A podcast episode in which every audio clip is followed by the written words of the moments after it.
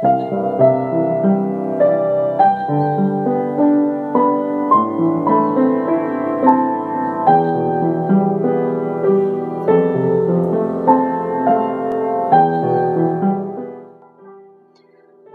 我醒察，一个原则：你真的认识耶稣吗？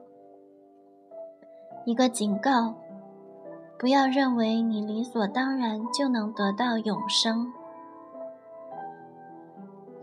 所以，弟兄们，应当更加殷勤，使你们所蒙的恩召和拣选坚定不移。你们若行这几样，就永不失脚。彼得后书一章十节。接下来这个故事对我来说非常特别。希拉告诉我，她和她未来的丈夫赛德是在俱乐部里认识的。赛德是那里最红的摇滚明星。我记得我们坐在一家披萨店的接待厅里。耳边传来赛德最棒的一首 pop，沉重的打击乐和哀伤的曲调四处蔓延。当你长成大姑娘，请你回来。你现在还是生活在玩具娃娃的世界，生活不易，爱就更难。所以回来吧，宝贝。当你长大的时候。当我听着这首歌的时候，我渐渐收回了我的微笑，因为我知道为此曲填词，并亲自演唱这首歌的人，现在是永生上帝的孩子。对于一颗被上帝充满的心灵而言，活着与爱都不难。第十四章，一切又新又美。我叫希拉，我要对你讲述我的爱情故事。我还是小姑娘的时候，我读尽了我手边的一切童话故事。我梦想着成为一位公主，然后有一位风度翩翩的王子来到我面前，把我放在他的白马上，驶向一座美丽的城堡。从此以后，我们在那里幸福的生活着。圣经说，撒旦是这个世界的王，在他的世界里没有可爱的王子。当我读高中三年级的时候，我发现大多数男孩子都平淡无奇，绝不是有骑士风度的王子。我常常受伤、失望。因为我喜欢的人总是不喜欢我，而我却偏偏喜欢那种并不在意我，甚至是不怎么尊重我的男人。但在我的内心深处，我依然持守着这样一个梦想：找一个愿意无条件爱我的人。他只是爱我这个人，而不是我能为他做什么。十八岁那年。我与妈妈和姐姐搬到了孟菲斯，这样我们可以与家族更近一些。我也可以在那里上大学。有一天晚上，我参加兄弟会的派对，其中有一个乐队演出。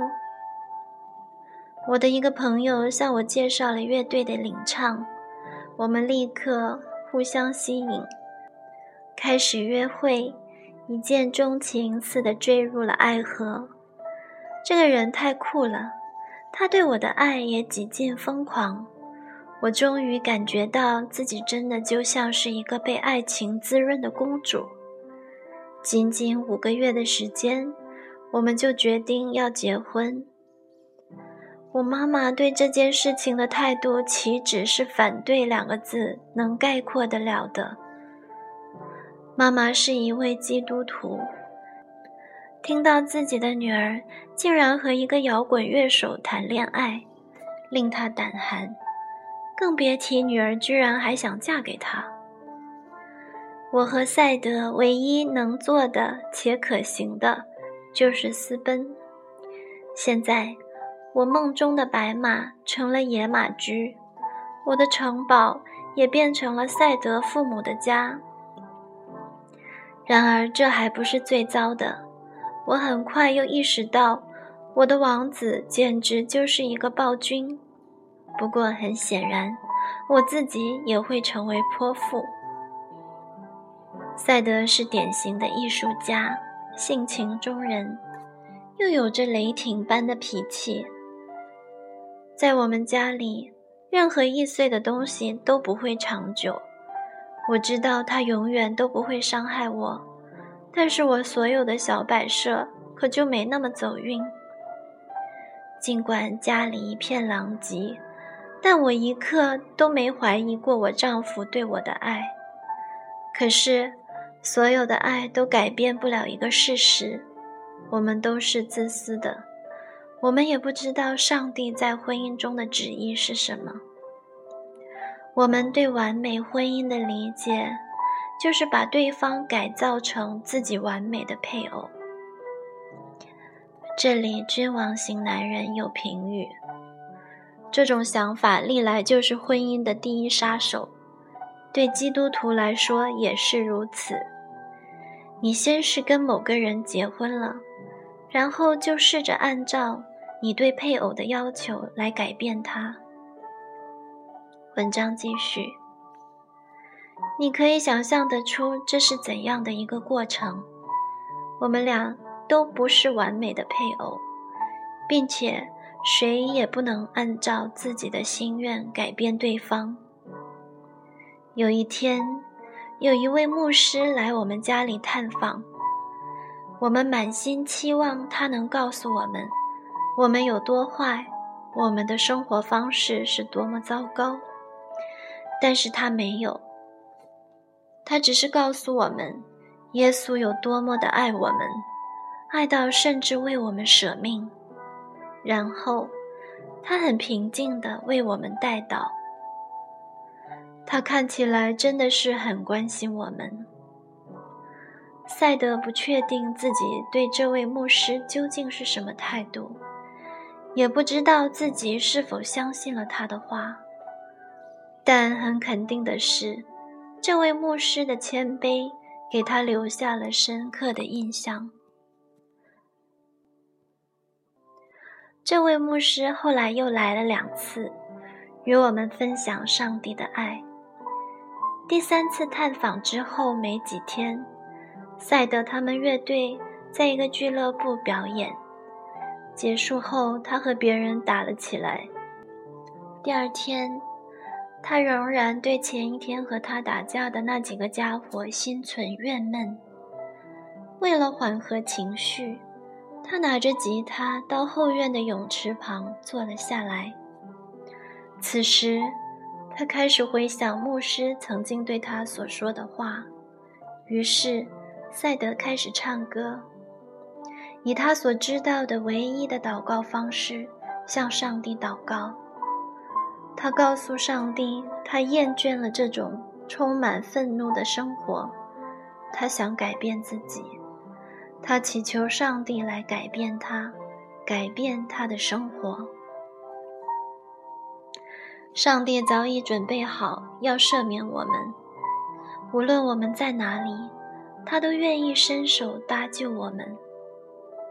他从天上垂看，看到一个人，这个人已经厌恶被罪恶辖制，一心想认识那能赦免他。爱他的救主，赛德拿起吉他，在上帝面前唱起歌来。当我从这泳池边站起来的时候，我希望你能和我一起起来。上帝奇妙地听了他歌中的祈祷。当赛德站起来的时候，上帝就在他身边。上帝在他身上做工了。尽管我没有说出来，但我真的很在意这究竟意味着什么。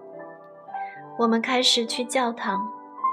这位摇滚青年突然开始考虑要做一位传道人。我无法表达我有多么失望。我原本想嫁的不是一位传道人，我嫁的是一位活力四射的摇滚明星。看起来我的整个世界都正在被拆散，只因为一位热心的传道人来探访我们。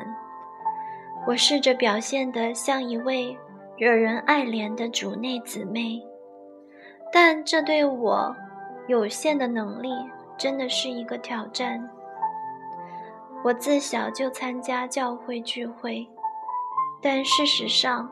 我并不知道与上帝建立个人的关系究竟意味着什么。当我看到赛德身上的变化时，我开始明白，基督教信仰一定比去教会做礼拜表现的善良一点更为深刻。真理是难以抗拒的。最终，上帝击碎了我生命的假象，让我明白，若不真正认识他。我的生命就毫无指望。那天，我向上帝求告，请求他赦免我的罪，进到我生命里面做我的救主。从此，我生命中的每个方面都发生了奇妙的转变。上帝的确在赛德的生命中有一个特别的旨意。他呼召赛德成为福音的使者。我也意识到，如果上帝呼召了赛德，那么他也呼召了我。男人如果没有得到妻子的支持和信任，他无论想做什么都会异常艰难，尤其是宣教的工作。我从来不认为自己是一个强大的人。但当我开始试着去满足丈夫的需要时，上帝就开始做工。他愿意帮助我们挖掘出我们自己都不知道的潜力。当我的丈夫看到我的心愿乃是遵行上帝的旨意来荣耀自己的丈夫时，他恨不得把他的生命都给我。他越来越多地带我一起参加宣教工作。我们一起在美国南部用音乐向年轻人布道。我们有了四个孩子之后，也带着他们一起去与人分享上帝的福音。无论上帝在哪里为我们打开福音之门，我们都愿意去。但是上帝很快就为我们预备了更大的宣教事工。一九七五年。我们一家和教会一起去了东非宣教。那时，上帝非常明确地对我们说，他希望我们加入国际福音传道的工作。我们在海外不认识任何人，因此，我们必须相信上帝自己会负责这项宣教事工的经济支出。从一开始，我们就知道，我们每次。得分开三到四个星期。我的责任是在家坐镇、料理家务，这样赛德就可以在海外做上帝要他所做的事。当福音在海外红红火火地被传扬时，没有人会愿意留在家里做这些琐事的，这是个挑战。然而，我知道上帝需要我尽上我的本分。尽管我的工作没有那么有趣，但我把这当作是宣教事工，因此我能待在家里料理家庭生活、训导孩子、管理家庭财政、修理东西、洗洗刷刷、贴墙纸、做针线、修草坪等。当只有我一个人在家的时候。我还得处理些宣教上的事。赛德在外面宣教的几个星期，要忍受较差的环境和不适应的食物。当他回到家里的时候是非常累的。这时我会梳洗打扮一番，去机场接他。我们的钱不多，但当他回来的时候，我会想办法弄些他喜欢的饭菜和甜点。我会在浴室放一些绒毛毛巾，在床上铺上崭新的亚麻布。这些听起来可能有点甜蜜，这真的是神迹。如果你目睹过我们早期的婚姻生活，你就会明白，现在我们能这样，真的是一个神迹。我们蒙恩得救后，好多事情都得到了改变，真的改变了。我们成了新造的人，我们对待生活的态度，我们看待对方的眼光都改变了。我们开始试着成为对方心中的理想样式。而不是试着把对方变成自己理想的配偶，是上帝创造了真正的王子和公主，他们不是天生的，而是重生之后的结果。我真希望我能告诉你，一切来的都非常自然而简单，但如果我这样说，那也只能是一个谎言。随便你怎么看待这种变化。但就是不能说它是自然而然的事，这绝对是超自然的变化。你也绝不能说这是件容易的事，这是一件非常艰难的工作。当我们越来越能够顺服圣灵的权柄时，上帝就使我们彼此越来越适应对方的需要。我越顺服我的丈夫。他就越是能够把他自己交付给我。以弗所书五章说：“妻子要敬重丈夫。”三十三节，顺从自己的丈夫，如同顺从主。二十二节，反过来，这也会让丈夫爱妻子，如同爱自己一样。三十三节，并且。爱妻子如基督爱教会，为教会舍己。二十五节，上帝使我们把对方的利益放在首位，结果，我们的生活越来越精彩，我们彼此也越来越相爱。现在，我们的孩子都已长大并成家立业了，无论我的丈夫去哪里。我都可以跟随他去。实际上，我们朝夕相处，多年来形影不离。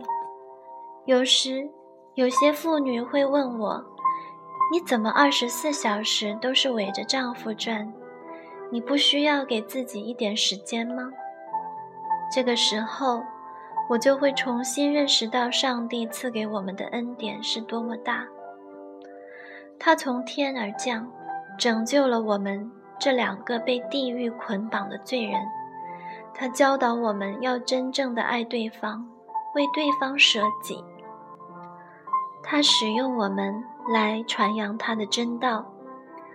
救恩是白白赐给的礼物，并不需要你去赚取。我的丈夫是我最好的朋友，是我心所爱，是我生命中的快乐。他也是我最愿意陪伴的人。当我看着他的时候，我所看到的是我一直期待的那位王子。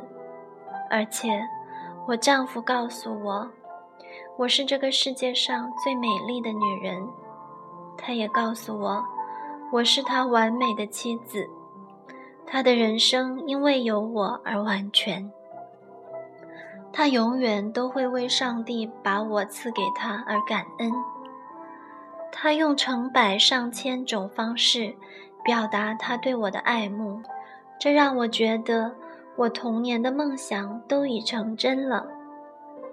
当我的心转向上帝，以荣耀自己的丈夫为目的时，我的婚姻开始变为荣耀上帝的婚姻。而实际上，作为上帝的儿女，我几乎什么都没做，所以，我最终像童话故事中所说的那样，我嫁给了一位潇洒的王子，从此我们幸福的生活在一起。上帝教导我们要过上幸福的生活，那么就要做一个给予者，而不是一个索取者，因为上帝会不断的供应你。你可以在三 w 点 we go to them dot com 上查询赛德和希拉的宣教事工。这个故事是希拉跟大家的分享。他心中的王后。上帝警告我们：我们总要自己醒察，有信心没有，也要自己试验。岂不知，你们若不是可弃绝的，就有耶稣基督在你们心里吗？哥林多后书十三章五节。在这章的学习中。我们将会按照经文所说的去做。这个故事里的姑娘凭主观臆断自己是一个基督徒。如果她的丈夫没有真正得救，那么她今天可能还是每个主日坐在教会里，觉得自己是一个不错的基督徒。但是她丈夫生命的改变。使得她重新审视自己和上帝之间的关系。当你真正认识上帝时，你和上帝的关系是会显露出来的。当你真正与上帝建立起关系时，你就会像一位朋友那样了解他。当你与上帝同行时，你的心里会常常被他充满。你不会试着取悦于他。你只是单纯的做他希望你做的每一件事。如果你认识他，你会爱他。你爱他吗？你真的认识他吗？当你读下面这个故事的时候，我恳求你停下来，问问自己：我与上帝之间有真实的关系吗？我确信自己认识他吗？大多数人都会假想自己是一位基督徒。但是上帝也是这样认为吗？上帝两次对我们说：“有一条路，人以为正，至终成为死亡之路。”箴言十四章十二节。救恩既是轻省的，也是沉重的。上帝通过赐下独生子的方式，使救恩对我们而言成了极其轻省的。但是我们却试着通过自己的努力来赚取上帝白白赐给我们的恩典，这就使救恩变成了沉重的。只因你做了悔改的祷告，受了洗，参加教会活动，你就以为自己正走在通往天堂的路上，那你就大错特错了。接下来的这个故事阐明了上帝通过他爱子耶稣为你所成就的事。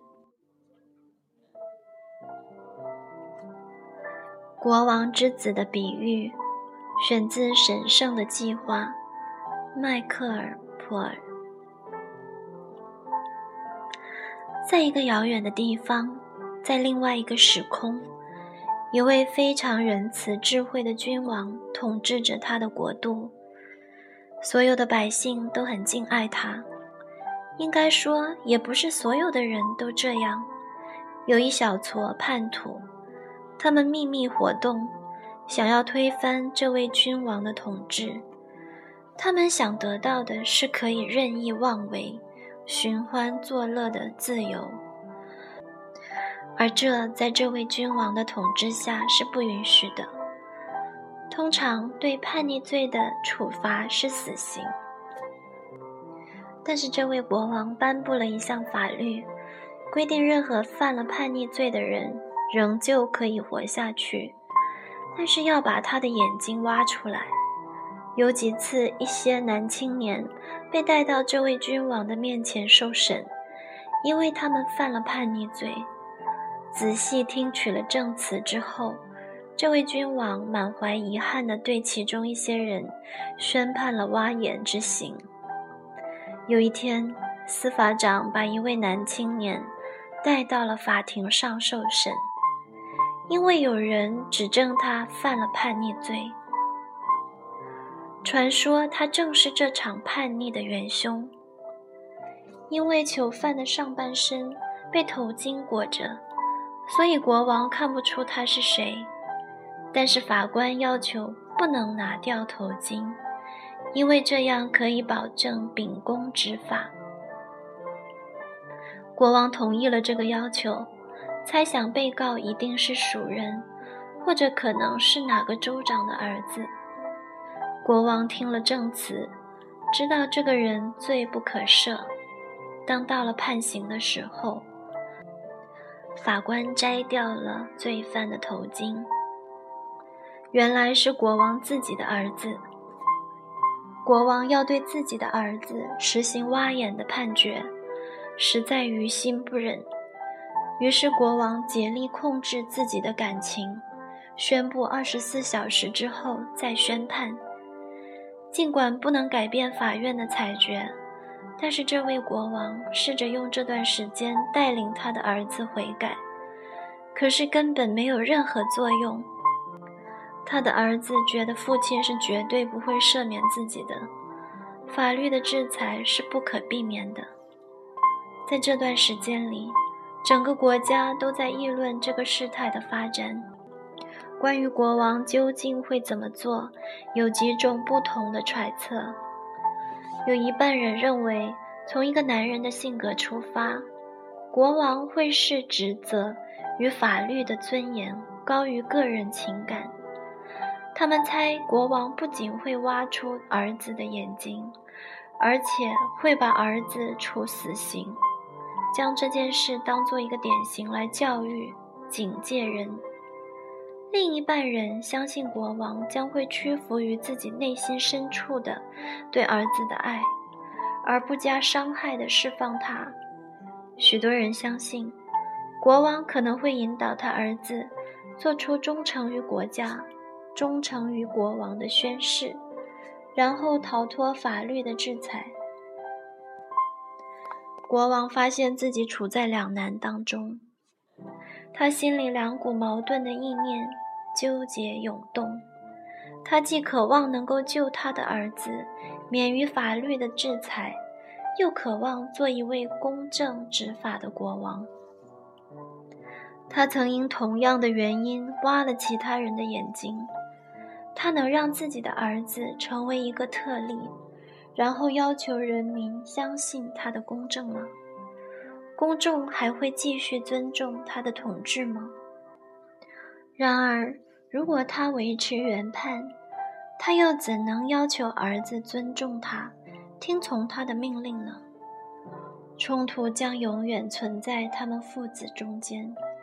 但如果不判刑，这个叛逆的儿子。会不会更加胆大妄为？另一方面，他如何能对自己的儿子宣判呢？他是他亲生父亲，千辛万苦把他养大，他能不顾自己的情感吗？他能弄瞎了自己儿子的眼睛，然后就那么轻而易举地忘记这件事吗？对于父亲而言，接下来的生活意味着什么呢？二十四小时之后，法庭重新开庭。皇城之中到处都是好奇而严肃的旁观者。罪犯被带到法庭上，他的脸上已没有头巾挡着，所有的人都能清楚地看到他满脸的悲痛。看他的表情就知道，他把自己的叛逆罪归因于自己的父亲。国王是最后一个进入审判厅的。大大出乎意料的是，他戴着他儿子前一天戴的头巾，看起来很虚弱，是被人架到他的宝座上的。他即刻开始陈述他应该承担本案责任的证明。此时，公众都鸦雀无声地站在那里。国王准备宣判了，他向上伸起手，头巾从他的头上滑落下来，他的脸上有两个血淋淋的空洞，而他的眼睛却不见了。这时，有人把盛着国王眼睛的盘子放在了百姓面前。群众看到这种情形，都吓得退后一步。当国王再次向百姓讲话的时候，人群不禁都倒吸了一口凉气。国王问百姓：“他代替儿子受罚，挖出自己的眼睛，是否可以维护法律的尊严？”百姓一致同意。这位国王找到了一个办法，既可以维护法律的公正，又可以满足他对儿子的爱，那就是代赎。但是还有一个问题，儿子的叛逆。如果事先这位父亲已经使儿子对他所犯的罪感到后悔，那么他的这种牺牲看起来会合情合理。但是，这位父亲是在儿子仍然宣称自己是国王的敌人时，为他顶罪的。父亲是毅然决然、毫无条件的为他的儿子舍身担罪。看到父亲的爱与赦免，这位儿子深受感动，他向父亲承认了自己的罪。对于父亲的爱与智慧的所有质疑都消失了。这位儿子跪在父亲的脚下，请求父亲赦免他曾经犯下的罪孽。后来，他被安置在父亲的右手边，从此忠实勤勉地协助父亲处理全国上下一切的事务。两难的问题得到了解决。既没有弃绝对儿子的爱，也没有葬送公义，反而使法律的尊严得到了前所未有的尊崇。这位国王不仅表达了对儿子的爱，而且使儿子能够谦卑悔改，国家的完整得以保全，他儿子也得到了拯救。这一切都是因为这位父亲付上的代价。他是公义，他也是赦罪者，因为上帝是如此喜爱他所创造的这个世界。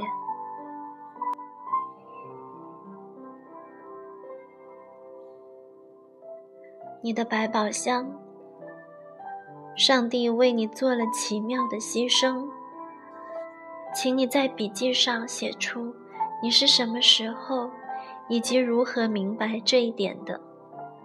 如果你还不确定你和上帝之间的关系，那么请写下你的祷告，请求上帝向你显明他自己，使你可以认识他。上帝一定会回应这样的祷告的。